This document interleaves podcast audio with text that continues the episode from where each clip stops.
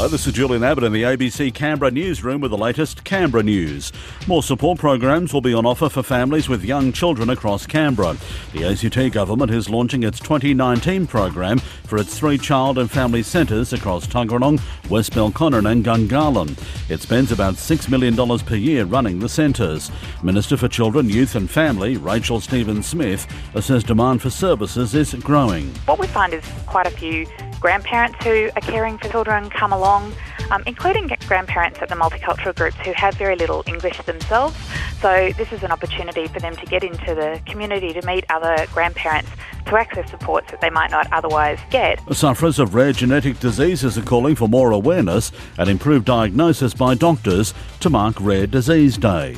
Elise Scott reports. Almost 2 million Australians suffer from rare diseases. While the individual illness is rare, there are over 6,000 of them. The average patient waits five years for diagnosis. 21 year old Sophie Peel was diagnosed with Fabry when she was 12. The rare genetic condition impacts her organs and gave her severe abdominal pain and a burning sensation in her hands and feet. It took doctors about four years to work out what was wrong. Just kind of having these symptoms that I couldn't explain and no one really knew how bad they were. Ms. Peel is now on treatment and hopes other sufferers can be diagnosed earlier. And in sport, David Pocock is back in the Brumbies side for tomorrow's match against the Hurricanes in Palmerston North. He replaces Tom Cusack, who drops to the bench.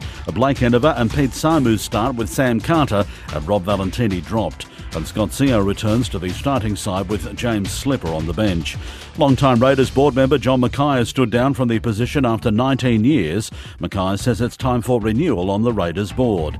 And the University of Canberra has added swimming to its portfolio of sports, with Tracey Menzies named head coach. Menzies, who guided Ian Thorpe to double gold at the Athens Olympics, will coach the UC Swim Club at the AIS, with coaching also offered to triathletes, water polo players, open water and surf swimmers. And that's the latest news from the ABC in Canberra.